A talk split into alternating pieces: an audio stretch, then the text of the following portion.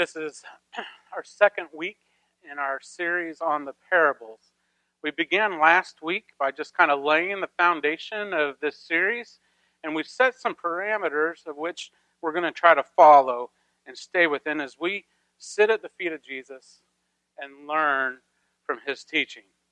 So this morning, we're just going to jump right into the text. We're going to look at a story found in Luke chapter 7, verses 36 through 50. And I'm going to read this story to you. And I'm reading from the New Living Translation. You can follow along in your Bibles or it'll be on the screen. Luke chapter 7, verses 36 through 50. One of the Pharisees asked Jesus to have dinner with him. So Jesus went to his house and sat down to eat. When a certain immoral woman from the city heard he was eating there, she brought a beautiful alabaster jar filled with expensive perfume. Then she knelt behind him at his feet, weeping. Her tears fell on his feet, and she wiped them off with her hair. Then she kept kissing his feet and putting perfume on them. When the Pharisee who had invited him saw this, he said to himself, If this man were a prophet, he would know what kind of woman is touching him. She is a sinner. Then Jesus answered his thoughts. Simon, he said to the Pharisee, I have something to say to you. Go ahead, teacher, Simon replied. Then Jesus told this story. A man loaned money to two people 500 pieces of silver to one and 50 pieces to the other. But neither of them could repay him, so he kindly forgave them both, canceling their debts. Who do you suppose loved him more after that? Simon answered, I suppose the one for whom he canceled the larger debt. That's right, Jesus said. And then he turned to the woman and said to Simon, Look at this woman kneeling here. When I entered your home, you didn't offer me water to wash the dust off my feet, but she has washed them with her tears and wiped them with her hair. You didn't greet me with a kiss, but from the time I first came in, she has not stopped kissing my feet. You neglected the courtesy of olive oil to anoint my head, but she has anointed my feet with rare perfume. I tell you, her sins, and they are many, have been forgiven. So she has sown much love. But a person who is forgiven little, only little love. Then Jesus said to the woman, Your sins are forgiven. The men at the table said amongst themselves, Who is this guy? That he goes around forgiving sins. And Jesus said to the woman, your faith has saved you. Go in peace. Jesus is invited over to a Pharisee's house for a meal. Now, the couple verses just prior to this, Jesus is accused of being a glutton and a drunk because he hangs out with sinners and tax collectors. He likes to eat and have a good time. Now, he's hanging out with the Pharisee he, he's happy to eat with those who criticize him. I think Jesus just likes to be around people and to enjoy good food. It's my kind of guy. And when we hear the word Pharisee, we, we tend to think poorly because we don't really have a good impression of them from Scripture. Uh, these guys are the ones who try to trick Jesus and to trap him these are the guys who are very judgmental toward others. These are the guys who make all these ridiculous rules and then criticize you and judge you when you don't stick to them. We can't forget, though, that the Pharisees were actually well respected within the Jewish community of that day. You see, these are the guys who are trying to follow God and to protect the Jewish people. These are the guys who are trying to, to follow God's law. They're the overseers of the people. They were trying to live their life the way they thought God wanted them to. But along comes Jesus. He begins showing them that they are actually getting off track. He challenges their thinking and their way of doing things. And, and Jesus came and began showing them and correcting them, trying to guide them back to actually where, where God actually wanted them And this never ends well. I mean, no leader wants to be told they're getting it all wrong. Hey, you're, you're missing the point.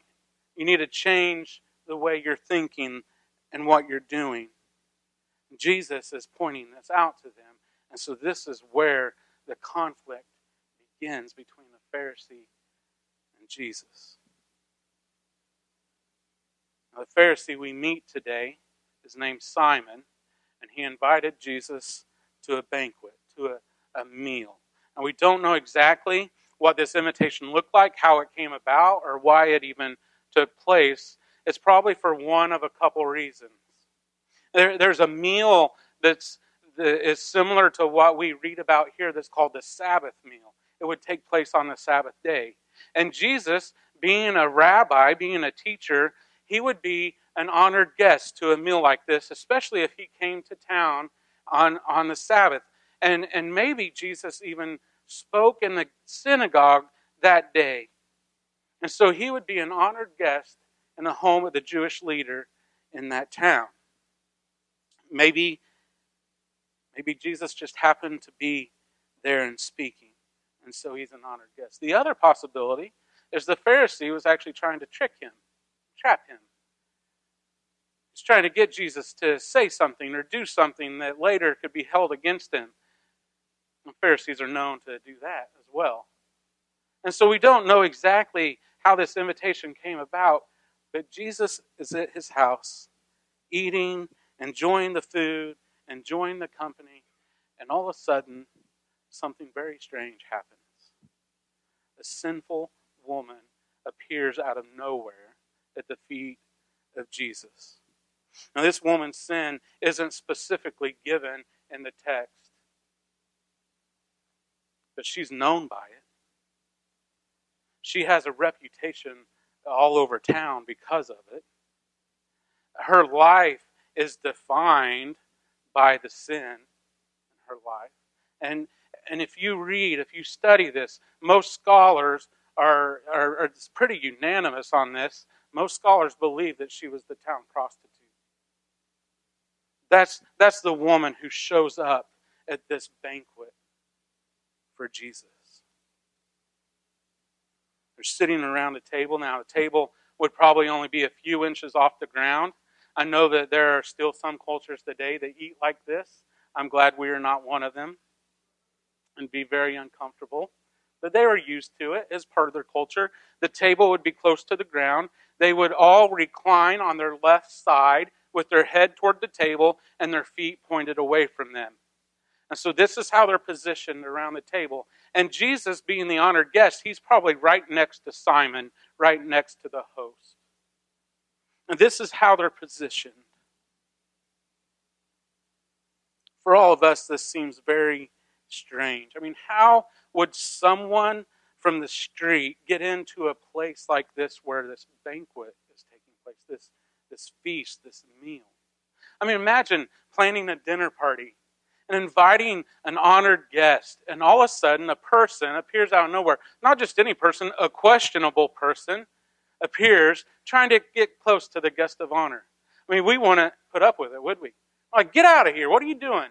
I mean, we may even end up calling the police, escorting that person away. Well, things were a little different in the first century. It, it wasn't unusual for people from the town to gather in a, in a place like this as a meal is going on.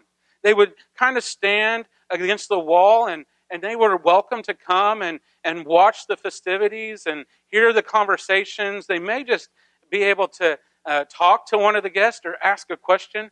But the main reason that this was open to people like this, they would come in hopes to get some leftovers. You see, this is kind of how the poor and the oppressed, those who are down and out, would, would get some food. And so they would come and stand along the wall and watch what's going on, but really they just wanted a little bit of food. And so this woman uses this to her advantage.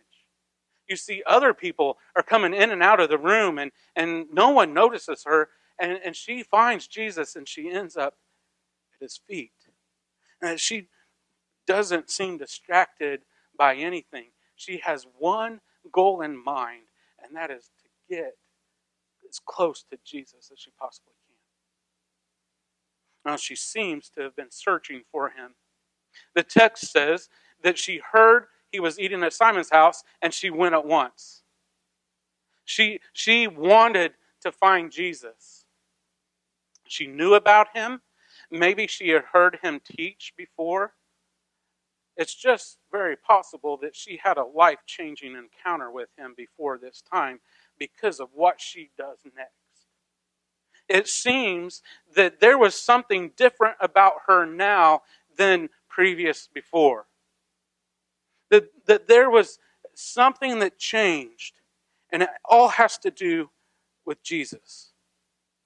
All she wanted to do was give thanks, show gratitude, and love to the man that changed her life.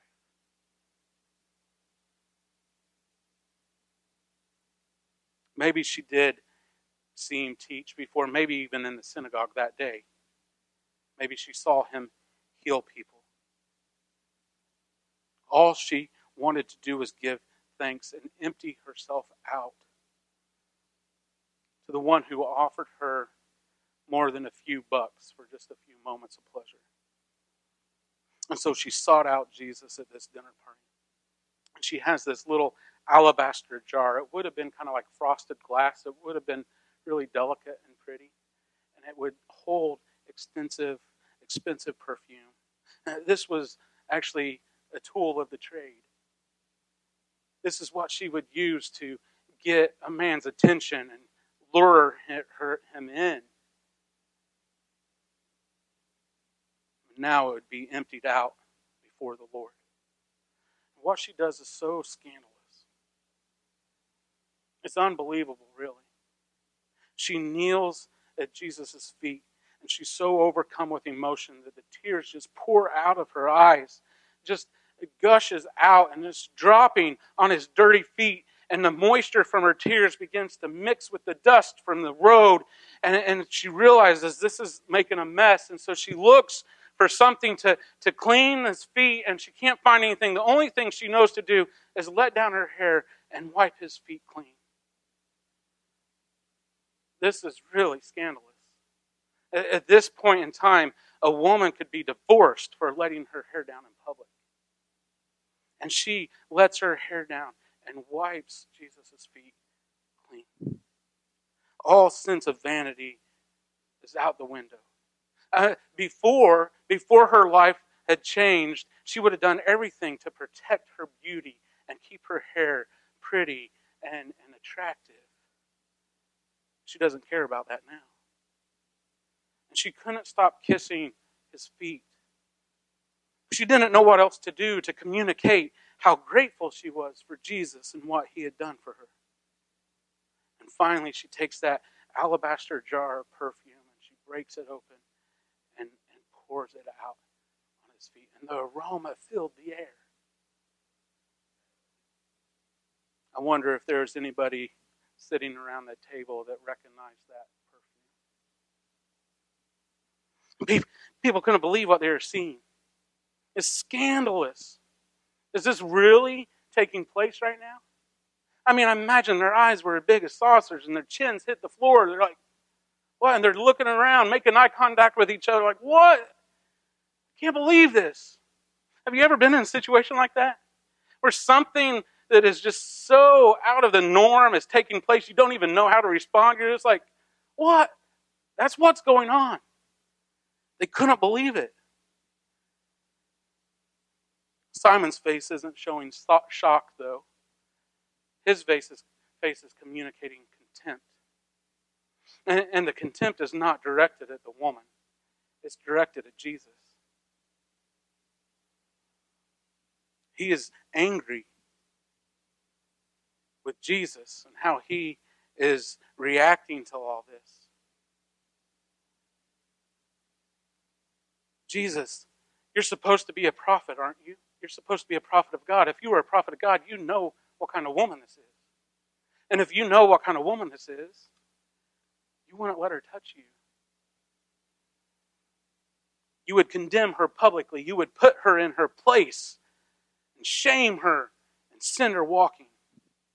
But Jesus doesn't respond this way. He doesn't stop the woman from doing any of this. He does notice something different in the room, though.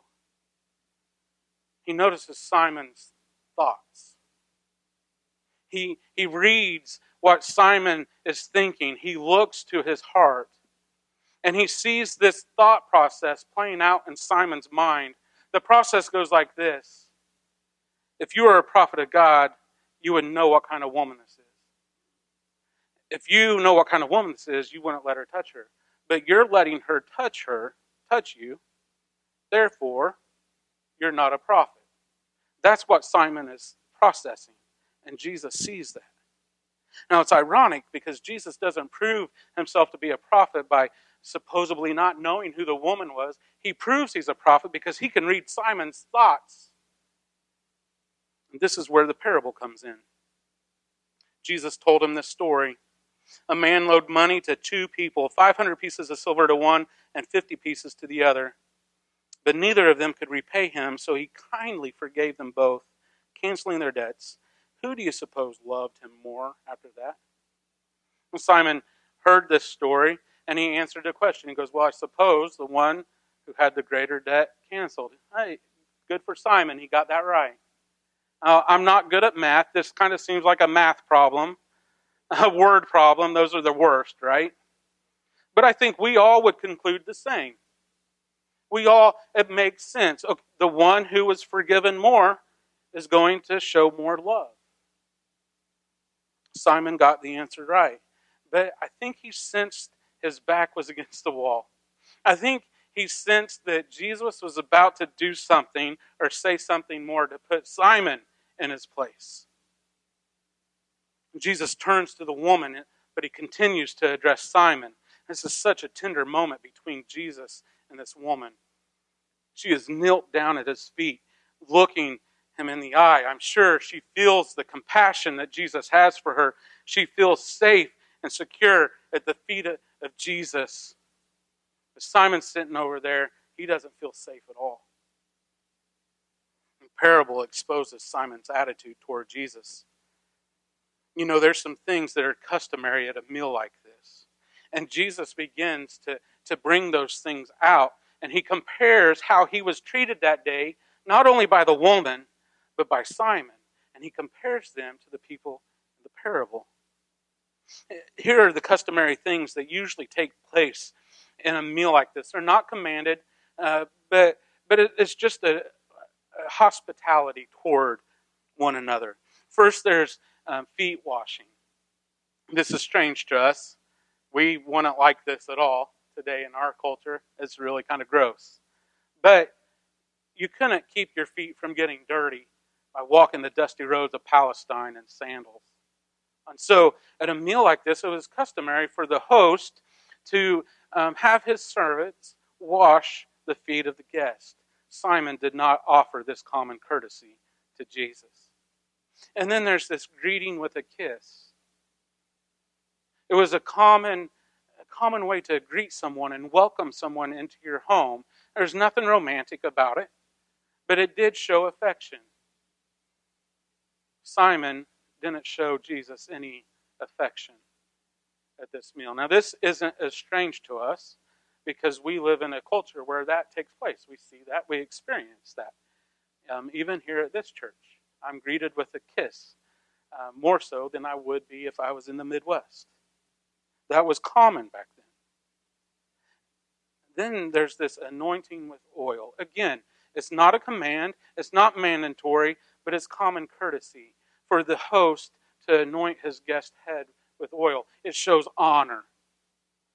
That you're, you're giving them honor for being there with you. Simon did not show Jesus any honor that day. And so Jesus begins to compare the way these two people had treated him. He said, Simon, you did not wash my feet. You did not greet me with a kiss. You did not give me oil for my head. But this woman, from the time I have seen her, she has not stopped wiping my feet clean. She has not stopped kissing them or pouring expensive perfume on them. You see, this woman's expression of love and gratitude is a direct reflection of her heart. It's a reflection of the forgiveness that she has received from Jesus. But the lack of affection and gratitude that Simon has showed is also a direct reflection of his heart. And this is where we get to our takeaway today. Our attitude toward Jesus' forgiveness reveals our heart. Our attitude toward Jesus and the forgiveness that he provides reveals what's going on deep within us. Now, I'm going to kind of break this down because we see this play out in the parable. We really see it play out in the context of the story. The first thing we've got to realize is that God freely forgives. He graciously and freely forgives anyone and everyone, sins big and small. And this is where we see the absurd. God graciously and freely gives forgiveness. We don't have to do anything to earn it. It's not based on our merit, our goodness. He freely gives it. And it's available to even the worst sinners. Even those who we think aren't worthy, or those sins that we deem too big for God to forgive, He forgives them. It's available to all sin. That's the first thing we see. Now we see how these two people respond to that forgiveness. For Simon, his attitude is judgmental. He's more concerned at how Jesus is, is not correcting this woman. He's more concerned about how Jesus is handling the situation than he is the fact that this woman is being liberated from her sin. His judgmental attitude reveals that his heart is far from God and the things of God. You see, the one who really should understand who God is and understand God's goodness and His grace and His forgiveness, the one who should be uh, understand all those things, he's actually on the outside looking in. He knew nothing of love and gratitude toward Jesus. And then the woman, her attitude is extreme gratefulness. And she cannot help but honor Jesus with this outpouring expression of, of love because of the forgiveness that she has received. Her grateful attitude reveals that her heart is full of love and devotion to God. The outcast, the one who is on the outside, the one who is looked down upon by the religious elite, she is the one who receives forgiveness. Her grateful attitude reveals her heart is, is full of love and affection and gratitude. Our attitude toward Jesus' forgiveness reveals our heart. Now, Jesus isn't done mixing things up at this meal. He wants to make it even more uncomfortable. And so he affirms with this woman that her sins are truly forgiven. They have, in fact, been forgiven. They are many, he admits that, but he does say they are forgiven. This is why she came to find Jesus. This is why she, she kneels and, and does the things that she does and, and cries and washes his feet and kisses them and anoints them with perfume. This is why she didn't hesitate walking into this room full of all these judgmental people looking at her. She knows she has been forgiven. The only thing that she knew to do was go to Jesus and worship and praise Him and thank Him and love Him. I mean, isn't that all we have to offer? We, we have been forgiven much. Jesus died on the cross for our sins. He took our punishment for us. And the only thing we have in response is to worship Him and praise Him and thank Him for what He has done in our lives. That, that's all that we have to offer. Jesus looks at this woman and He affirms, Your sins are truly forgiven. And man, this didn't sit well around the table. All of Simon's cronies were sitting there shaking their head. Who is this guy? Who is he that he, he says sins are forgiven? And again, Jesus looks at the woman and says, Your faith has saved you. Now go in peace. What a powerful statement that is. This woman received forgiveness, and because she put her faith and trust in Jesus, she is saved.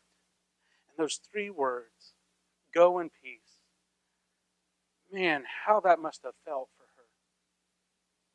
her. It must have resonated deeply within her. Go in peace. She hasn't had a night of peace in a long time, maybe her whole life. That night, she would lay her head down on the pillow in complete peace. She may not look any different, but she is because Jesus has saved her. She's still going to have a lot of things to work out. She's going to have to deal with all the, the judgmental comments and those stares and people looking at her, telling her that she's no good.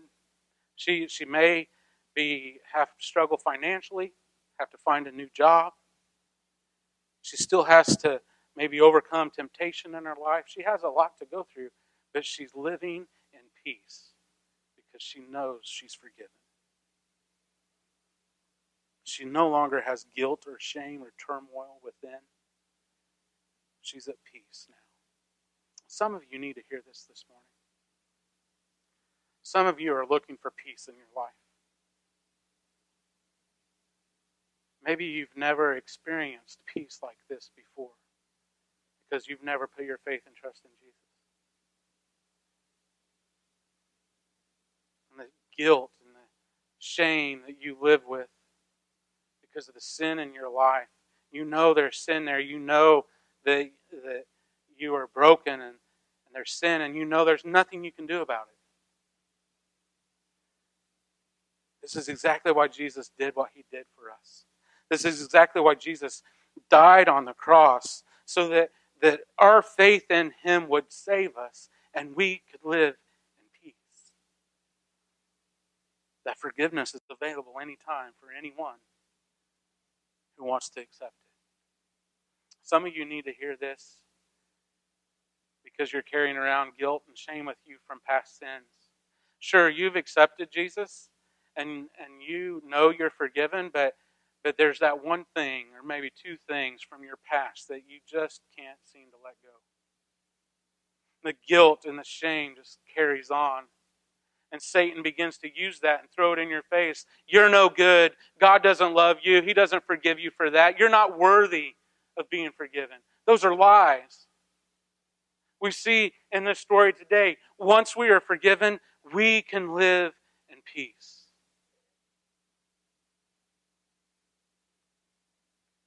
So I begin to wonder where we fit into this story. Who do you relate to? Maybe you relate to the sinful woman. Maybe, maybe you do have this outflowing gratitude for what Jesus has done for you. Amen. I pray that is the case. I hope that's who you relate to. The only response that you know is to express your love and gratitude to Jesus for what he has done for you. I think that's where we all want to be in the story. But maybe you relate to Simon. You see, I'm afraid the longer that we are Christians, the longer we live the Christian life, the easier it becomes to become like Simon. To be a little judgmental, maybe be a little cynical. Oh, surely that person's not a Christian now. There's no way he could have turned his life around and been forgiven. We might be more concerned about how we think Jesus ought to respond to certain situations and certain people instead of celebrating what he's done in someone's life. You see, our attitude toward Jesus' forgiveness reveals our heart. Now, we might not realize it, but we have been forgiven much. Even if you haven't lived a life of prostitution or you're not a murderer or these, these huge, you know, immoral, great sins, maybe, maybe you just break a little law you sin just a little bit, it all separates you from God. And you need the forgiveness of Jesus. We've all been forgiven much. And Jesus deserves our love and our affection and our praise and our worship for what he has done in our life. You see, our attitude toward Jesus' forgiveness reveals our heart.